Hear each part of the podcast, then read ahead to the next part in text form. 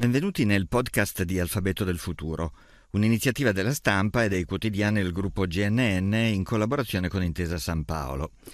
L'Alfabeto del Futuro è una serie di appuntamenti che ci aiutano a interpretare i cambiamenti del mondo in cui viviamo e a scoprire come si sta preparando il domani del nostro pianeta e del nostro paese.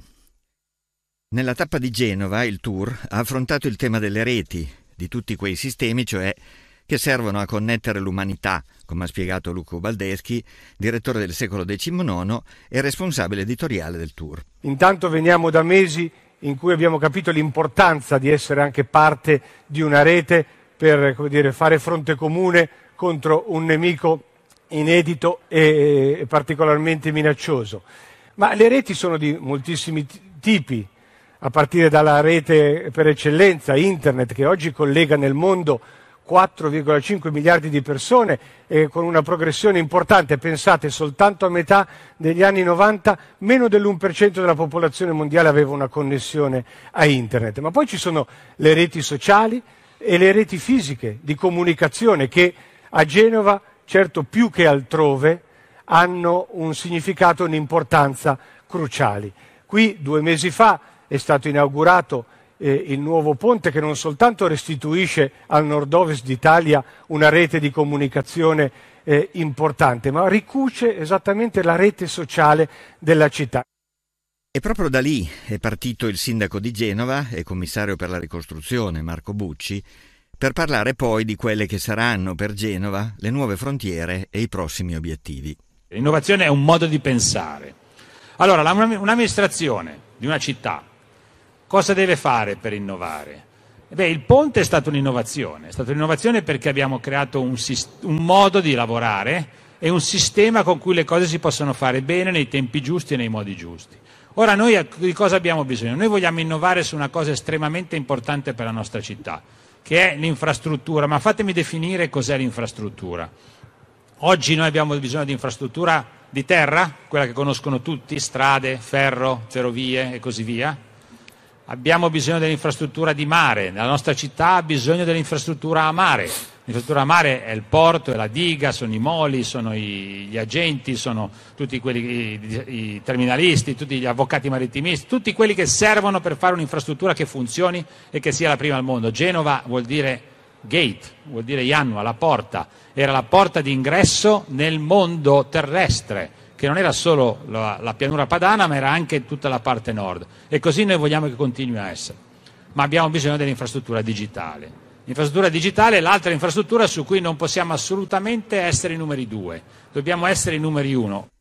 Rimanendo in tema di infrastrutture, sul palco è stato presentato un sondaggio nel quale i lettori del secolo XIX hanno indicato a stragrande maggioranza la Gronda come l'opera più importante per il futuro della Liguria. Giovanni Toti, presidente della regione, è intervenuto su questo tema. La gronda non è un pezzo, la metà, un quarto. O tu hai il microfono e riesci a parlare perché hai la scatoletta, il microfono, l'archetto che te lo tiene, oppure averci solo un pezzettino non serve a niente. C'è quel progetto lì. Ora, o si fa imponendo alla concessionaria, quale che essa sia, di procedere con i lavori e poi se decadrà la concessione gli verrà risarcito come si fa nella nuova bando di gara da chi subentra quello che ha già investito, si fa così in tutte le concessioni, oppure si dichiara che quel progetto lì diventa pubblico, non lo fa più la concessionaria e lo si finanzia in altro modo, ma tutto il resto sono prese in giro e i liguri che lo sanno benissimo la mettono al primo posto tra le cose necessarie. Saverio Cecchi, presidente di Confindustria Nautica, padrone di casa di questa tappa del tour, ha poi portato il suo saluto, sottolineando l'impresa di aver organizzato l'unico salone della nautica in epoca Covid. Confindustria Nautica è l'associazione di categoria. Genova è per noi la patria della nautica da diporto. Oggi, giusto come ho detto stamattina, diventa la patria, la patria europea, la patria europea ma direi anche mondiale, perché oggi abbiamo dimostrato a tutto il mondo, perché tutto il mondo ci sta guardando, perché oggi noi veramente abbiamo fatto una cosa eccezionale, abbiamo dimostrato il saper fare italiano, il saper fare italiano. A questo punto, per dare anche una visione generale di quanto accade nel Paese, Ecco sul palco per un dialogo Carlo Bonomi, presidente di Confindustria, e Massimo Giannini, direttore della stampa e direttore editoriale del gruppo GNN. Molti i temi affrontati, dal rapporto di Confindustria con il governo alla necessità di guardare al futuro con una accurata programmazione, fondamentale in un paese che conta molto sull'export. Ma che cosa è necessario fare oggi? Ecco che cosa ha detto Bonomi. Cosa fare oggi? I dati purtroppo ci dicono che se andiamo avanti di questo trend, molto probabilmente non riprenderemo il pre-Covid prima di due o tre anni. Peraltro ricordiamo che pre-Covid noi eravamo ancora tre punti di PIL sotto l'ultima crisi, quindi prima del 2008, 11 anni fa. Quindi noi comunque già non è che eravamo in una situazione florida eh, noi possiamo invertire la tendenza solo facendo investimenti. Investimenti, investimenti, investimenti. Allora, prima cosa, il MES lo dobbiamo portare a casa. Cioè, qui non è una questione politica, eh, dobbiamo tenere il punto per forza perché è cambiato, è cambiato il momento storico, è cambiato il mondo. Cioè, io mi sono candidato a presidente di Confindustria a fine dicembre, mai avrei immaginato di essere qui oggi. Cambiato il mondo si può, le persone intelligenti sono quelle che cambiano idea. E quindi perché non prendiamo 37 miliardi da investire? Anche il ministro Gualtieri lo sta dicendo, io condivido le sue posizioni. Dobbiamo portarli a casa perché investiamo peraltro in un settore che ha dimostrato che ha avuto delle disefficienze. Eh, io non vorrei mai che arrivasse una seconda ondata e ci trova di nuovo impreparati. Quindi, prima cosa, portiamo a casa tutte le risorse che l'Europa ci mette a disposizione scarichiamole subito a terra e dobbiamo stimolare gli investimenti, sia pubblici sia privati. Il presidente di Confindustria ha poi spiegato le sue preoccupazioni per quanto riguarda l'utilizzo degli aiuti europei. Servono progetti precisi nei campi che sono stati indicati, sostenibilità ambientale, sostenibilità sociale, riforme che incidano sul PIL potenziale e trasformazione tecnologica. E per fare tutto questo serve una maggiore efficienza della pubblica amministrazione. Ci saranno pochi anni a disposizione per realizzare questi progetti. Qui non dobbiamo fare una somma di progetti, qui dobbiamo dire che società vogliamo, qual è l'Italia del futuro e come utilizziamo queste risorse. Cioè, vogliamo una società dove le donne sono ancora 10 punti di partecipazione sotto la media europea al lavoro? I giovani Cosa ne vogliamo fare? Prima si parlava di reti, cioè tutti i giovani che vanno all'estero sono persi o diventano una rete neurale, i migliori ambasciatori italiani nel mondo che ci danno accesso alle migliori università nel mondo, ai migliori laboratori nel mondo? Anche qua faccio un esempio. Noi abbiamo 3.000 scienziati e ricercatori tra Stati Uniti e Canada, si autotassano tutti gli anni per stare in un'associazione che si chiama ISNAF, dimenticata gli omologhi tedeschi, stessa associazione, pagata dal Ministero tedesco, sono, mettono a disposizione i migliori laboratori americani, madrelingua, non c'è barriere per le imprese, le imprese tedesche usufruiscono delle migliori conoscenze che ci sono nel Nord America. Perché non riusciamo noi a fare questa rete? Alle domande di Massimo Giannini sugli altri temi caldi di questo periodo, Bonomi ha risposto sostenendo che è necessaria una vera riforma fiscale e non una semplice revisione delle aliquote e ha sottolineato che nei prossimi dieci anni la popolazione attiva diminuirà di oltre 4 milioni e mezzo di unità. Un dato che secondo il presidente di Confindustria rende necessario modificare l'impianto della previdenza e ripensare i modelli dell'assistenza. Non poteva mancare, infine, un cenno al problema di ciò che accadrà a fine anno, quando scadrà il provvedimento di blocco dei licenziamenti. Alla domanda di Massimo Giannini su questo tema, ecco che cosa ha detto Bonomi. È ovvio, è inevitabile che ci sarà una riorganizzazione, eh, lo stiamo vedendo, si stanno riorganizzando le filiere, si stanno riorganizzando i nostri competitor, eh, ma guarda caso e stranamente chi si occupa di questo tema è Confindustria. Cioè, noi abbiamo detto, guardate che il tema non è più la garanzia del salvaguardare il posto di lavoro, è mettere al centro la persona, l'occupabilità della persona. Cioè dobbiamo garantire alla persona di essere sempre occupabile in un mondo che si trasforma velocemente. Abbiamo detto proprio per prevenire, va benissimo l'intervento in fase emergenziale, ci poniamo il problema di cosa succederà dopo, perché se il PIL, tutti diciamo che sarà in una forchetta a fine anno tra meno 9 e meno 11%, è inevitabile che ci saranno delle eh, contrazioni occupazionali Fortunatamente il dato che è uscito oggi di agosto, insieme a quello di luglio, dice un piccolo rimbalzo, ma che si affievolerà a fine anno. Oggi siamo intorno a mezzo milione in meno di occupati, che ha riguardato solo il tempo determinato, non il tempo indeterminato. Allora, noi abbiamo detto, le politiche attive del, del lavoro non funzionano, dobbiamo intervenire, facciamo una, una riforma degli ammortizzatori sociali seria, proprio perché non possiamo lasciare mezzo milione di persone senza reddito in un momento come questo. Abbiamo mandato la nostra proposta di riforma, può piacere, non piacere, la ridiscutiamo, ma nessuno ci ha risposto, il governo non ci ha risposto, i sindacati non ci hanno risposto. E io mi pongo il tema, io non posso pensare che il primo di gennaio dovesse scadere l'intervento, noi si parte con una raffica di licenziamenti, ma, ma non è possibile, non reggiamo. La conclusione però è nel segno della speranza. Ecco la domanda di Giannini e la risposta del presidente di Confindustria. Quindi le condizioni per un, pat, per un grande patto per l'Italia ci sono a questo punto? Devono esserci, eh, non, non, non, c'è soluzione. Noi siamo in una crisi epocale, tutti dicono una crisi di guerra, abbiamo però la più grande e straordinaria opportunità che non è solo il Recovery Fund, abbiamo fatto delle leggi di bilancio che non erano mai permesse prima, ne abbiamo una adesso, abbiamo il, set, il, il piano settennale della, della comunità europea cioè qui non parliamo di 202 miliardi, ne parliamo di quasi 400. È la più grande occasione storica dell'Italia. Allora, tutti noi abbiamo una responsabilità storica in questo momento. Governo, Confindustria, le parti sociali, i sindacati. E per questo io ho richiamato tutti al patto per l'Italia. Oggi abbiamo tutti una responsabilità e dobbiamo assumercela e portare avanti il Paese. Dopo questa lunga parentesi economica si è passati a parlare di altre reti, anch'esse importanti in questo momento, quelle culturali. Ed ecco sul palco del Salone Nautico di Genova Davide Livermore, direttore del Teatro Nazionale di Genova, intervistato da Ulco Beldeschi, Livermore ha ricordato l'importanza del settore culturale e ha sottolineato che è probabilmente la prima impresa di questo paese. La crisi Covid ha duramente colpito e paralizzato il mondo della cultura, che sta però reagendo, trovandosi di fronte nuove sfide. Cosa vince nella cultura? Vince la logica de- privata dell'entertainment o vince l'arte? perché quando vince l'arte, arte e entertainment sono due cose profondamente diverse. E l'arte e, e, e l'entertainment è, è qualcosa che può piacere o non piacere, ma mh, mm, si, può, si può dire che in questo momento storico può funzionare un evento fatto in un certo modo. Invece poi c'è un'altra partita che è quella degli assoluti e che vanno difesi e da cui dobbiamo eh, prendere profondamente spunto e identità nella coscienza della memoria per creare la nostra identità, per vedere il nostro futuro.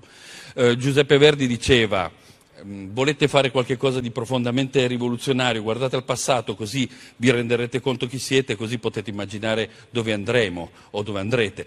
Ehm, oggi come oggi è una partita da, da, da, da giocare, giocare, in maniera assoluta, cioè, le persone che hanno la responsabilità di gestione di, di, di, di soldi pubblici con aziende pubbliche, i teatri, i musei, eh, sono, sono, persone che devono lottare in maniera molto, ehm, eh, molto, aggressiva per certi versi anche da un punto di vista della comunicazione, perché ci troviamo ad, avere, ad, avere, una società che fa molta confusione nel capire dove c'è dove c'è un valore che intanto è della società, oppure invece, invece andiamo, andiamo, in situazioni un po' modaiole, un po' glamour e, e ci perdiamo. Dopo Livermore torna in primo piano il tema dell'innovazione e degli investimenti.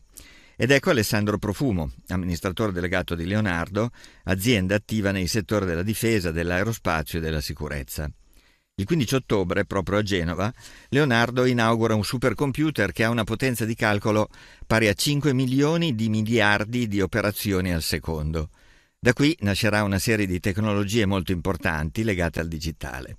Profumo è poi tornato sulla necessità di utilizzare al meglio i fondi europei per lo sviluppo tecnologico del paese. Massimo Giannini gli ha chiesto se l'Italia saprà affrontare questa sfida. Secondo lei, sulla base della mh, valutazione complessiva della nostra classe dirigente, sia politica, sia industriale, sia scientifica, sia pubblica, sia privata, l'Italia regge il confronto ed è in grado di allora, accettare questa sfida secondo me l'Italia ha delle individualità fenomenali in tutti i campi. Abbiamo veramente soggetti che eh, individualmente sono molto capaci, non abbiamo la capacità di mettere insieme queste, eh, queste individualità e soprattutto, secondo me, abbiamo poco la capacità di eh, far uscire gli inadeguati eh, e quindi la media si abbassa. Eh, se riuscissimo ad avere più capacità di selezione, eh, quella che in alcune società di consulenza si chiama up or out, eh, secondo me potremmo fare ancora meglio. Cioè, dobbiamo mandar via un po' di gente che non è capace, dai posti apicali che invece ricopre. Anche, l'ho tradotta anche, male, ma... Anche dei posti intermedi, eh, perché la media si fa con tutta la struttura. Dopodiché quello che io dico sempre è che eh, in genere da parte del mondo nostro, del mondo privato, c'è l'abitudine di criticare la politica ehm, oppure di criticare i sindacati. Eh, io in azienda ho sempre detto il sindacato è lo specchio del datore di lavoro, mai viceversa. A questo punto, sul palco di Genova dell'Alfabeto del Futuro, ecco tre testimonianze in tema di innovazione. La prima è di Teresio Testa, direttore regionale per Piemonte, Valle d'Aosta e Liguria di Intesa San Paolo. Testa ha ricordato quali forti cambiamenti, anche organizzativi, abbiano affrontato le banche in epoca Covid, a cominciare dallo smart working potenziato con l'acquisizione di strumenti che hanno consentito di mantenere attivo ed efficace il rapporto con la clientela anche a distanza. E dal punto di vista dei clienti? Poi eh, il fatto di utilizzare l'home banking eh, è un qualcosa che per quanto riguarda Intesa parte eh, da qualche anno indietro, fortunatamente devo dire, perché abbiamo investito molto da 5-6 anni a questa parte nella digitalizzazione e soprattutto sul mondo retail, quindi quello dei privati, sviluppando un'app che è a detta dei, eh, degli operatori del settore, la migliore in Italia tra le migliori in Europa, che ci ha consentito in questo periodo di continuare a interloquire con i nostri clienti. Devo dire che eh, abbiamo avuto anche delle sorprese dai clienti, perché dai più giovani ci si può aspettare che l'app o tutto quello che è il sistema di, di comunicazione sui social eh, sia appannaggio dei giovani. In questo periodo molte persone anziane hanno imparato a utilizzare eh, strumenti come eh, diciamo, eh, il, eh, il, il, video eh, gliel'abbiamo insegnato a utilizzare da distanza, l'abbiamo eh, insegnato a utilizzare da distanza la, il, la, l'app o piuttosto l'home banking per fare delle operazioni alle quali normalmente non erano abituate. Eh, tanto per dirvi, eh, le transazioni eh, giornaliere che eh, nel periodo di Covid sono aumentate di una volta e mezza, giornaliere fatte con gli applicativi che dicevo. Eh, I prodotti diciamo, eh, di base eh, precedentemente al Covid erano venduti per l'11% con eh, strumenti digitali, durante il Covid ed oggi per il 27%, quindi è un'esplosione che è effettivamente frutto di una capacità eh, della banca di adeguarsi in maniera rapida a quello che è stato eh, il cambiamento, ma devo dire anche da parte dei nostri clienti. Fondamentale mantenere la relazione col cliente, quella che noi riteniamo eh, di intelligenza empatica, perché eh, sicuramente eh, la tecnologia ci aiuterà molto, ma eh, ci aiuterà molto magari a, a velocizzare alcuni processi, le cose più semplici, ma poi la consulenza deve continuare a rappresentare un elemento distintivo nel nostro rapporto col cliente. Certo. Carlo Molaschi è responsabile dell'e-commerce e direttore vendite di Esselunga, appena sbarcata a Genova. Esselunga ha una lunga tradizione nella spesa online.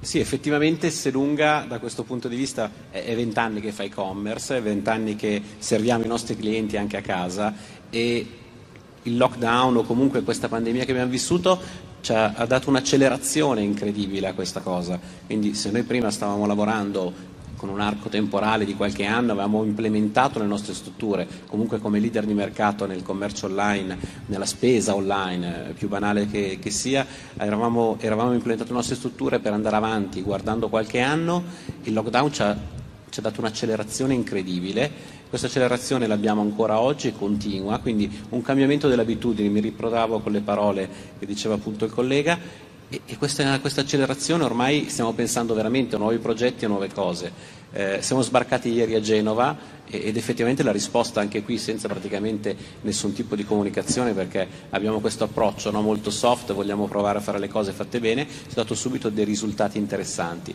Vuol dire che il mercato sta cambiando, che effettivamente questa accelerazione c'è stata, ma come tutte le abitudini poi rimangono e quindi ci immaginiamo un futuro nel retail che sarà un'integrazione di canale tra il fisico e il digitale. Quindi per noi la connessione è questa integrazione continua eh, che uno sia davanti a un nostro banco gastronomia a ordinare il prosciutto o sia sul divano di casa e lo fa attraverso l'app, dobbiamo riuscire ad avere questa connessione corretta per dargli lo stesso tipo di esperienza.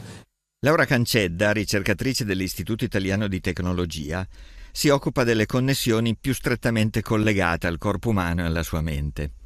Nel suo intervento, fra l'altro, ha raccontato una delle più recenti scoperte dell'Istituto nel campo delle neuroscienze. Negli ultimi tempi abbiamo trovato prima di tutto che c'era un farmaco diuretico che poteva aiutare i problemi cognitivi delle, eh, di un modello animale di sindrome di Down e poi siamo andati oltre in collaborazione appunto con eh, uno scienziato computazionale che fa anche eh, drug discovery, quindi eh, scoperte di nuovi farmaci un farmaco migliore che non avesse l'effetto diuretico e che potesse comunque fare un recupero sia delle capacità cognitive di un modello di sindrome di Down, sia eh, li, le capacità di interazione sociale in un modello di autismo. Sul palco, sia pure virtualmente, Luigi Guitosi, amministratore delegato e direttore generale di Telecom Italia. Conferma l'imminente arrivo a Genova del cavo sottomarino multifibra di Sparkle, una società del gruppo Telecom, che eh, creerà questa dorsale delle comunicazioni in grado di fornire connettività avanzata all'Europa tramite l'asse Palermo-Genova, collegando il nostro continente con Medio Oriente, Africa e Asia, con una capacità fino a 240 terabit al secondo. E vediamo dei numeri straordinari, ma pensi cent'anni fa come apparivano straordinari quei numeri con la prima telefonata intercontinentale che è stata a New York San Francisco nel 1915 era apparso un progresso enorme. E, e, anche quello che stiamo facendo ora tra qualche anno ci sembra una cosa banale. Quindi noi parliamo tanto di rete unica in Italia ed è giusto perché è un tema importantissimo ma in realtà questa è ormai una tecnologia stabile che dovremmo realizzare piuttosto che discutere mentre in realtà la nuova frontiera è l'intelligenza artificiale, il quantum computing, ci, ci sono eh, tante cose nuove in preparazione. Pensi che tra un po' avremo una riunione sul 6G che mi spaventa da morire perché non abbiamo ancora finito il 5G, mi stanno già prendendo il 6G. Ultimo ospite sul palco di Genova lo skipper Giovanni Soldini, protagonista di celebri imprese veliche. Tecnologia e innovazione è il primo tema affrontato da Soldini, parlando del trimarano Maserati Multi 70 e dell'uso dei foil, le ali utilizzate in questo caso per la prima volta per far volare un'imbarcazione superevoluta in oceano aperto. Un progresso sempre più rapido? In realtà eh, la tecnologia c'è sempre stata e, e ha sempre avuto un'evoluzione in realtà molto veloce. Quando io ero bambino la barca da corsa era disegnata da Sparkman Stevens ma in realtà andava molto meglio di quella disegnata vent'anni prima o dieci anni prima, no? E questa cosa è continuata in tutti i campi, ma anche a terra in fondo. Forse pensare, il primo giro del mondo che ho fatto io parlavo una volta al giorno, se avevo fortuna, per radio con un radioamatore di Ravenna. Cioè, di che stiamo parlando? Adesso c'è praticamente internet eh, quasi più veloce che a casa. Ma dietro a tutta questa tecnologia quanto conta ancora il talento dell'uomo? Ecco la risposta di Soldini. Secondo me è importantissimo in ogni caso, nel senso eh, la tecnologia ti permette di alzare il livello di quello che stai facendo. Eh, per cui, eh, che ne so, Cicister ha fatto il giro del mondo in, in, solitario molti anni prima di me, ma l'ha fatto a sei nodi di media. Io probabilmente l'ho fatto a 12-13, eh, domani, eh, che ne so, suo nipote lo farà a 20 o 25, per cui la tecnologia è semplicemente un mezzo per andare oltre i limiti che ci sono eh, e che c'erano fino a ieri e grazie alle nuove cose si superano, ma, ma poi ovviamente l'aspetto e il ruolo dell'umano che c'è lì eh, eh, per ora conta ancora molto, poi chi lo sa, magari in futuro conterà sempre meno. Quali gli spunti che ci ha consegnato questa puntata di Alfabeto del Futuro? Questo il bilancio tracciato da Massimo Giannini. Eh, l'idea comunque mh, di affrontare questa emergenza che abbiamo di fronte, che è sia sanitaria sia finanziaria, quindi economica, cercando di fare squadra tutti insieme sulla base di un possibile patto che ci veda tutti coinvolti, il decisore politico, gli imprenditori, i sindacati, noi cittadini, le parti sociali, insomma tutte le componenti della società italiana, ecco, io credo che questo sia il messaggio più importante che non solo oggi, ma diciamo in questi ultimi giorni sta un po' maturando, mi pare, in tutte le nostre classi dirigenti. Se, se questo patto sarà riempito di contenuti, al di là delle proclamazioni e degli impegni presi, beh, io penso che il nostro Paese ce la può fare, perché poi è vero, e lo stiamo vedendo, l'abbiamo visto adesso, lo vediamo, basta girarci qui intorno in questi stand per capirlo, è vero che l'Italia è un paese straordinario. Il viaggio nell'innovazione continua. Prossimo appuntamento con l'alfabeto del futuro, l'iniziativa della stampa e dei quotidiani GNN in collaborazione con Intesa San Paolo, a Padova il 23 ottobre. Il tema sarà l'economia. Arrivederci.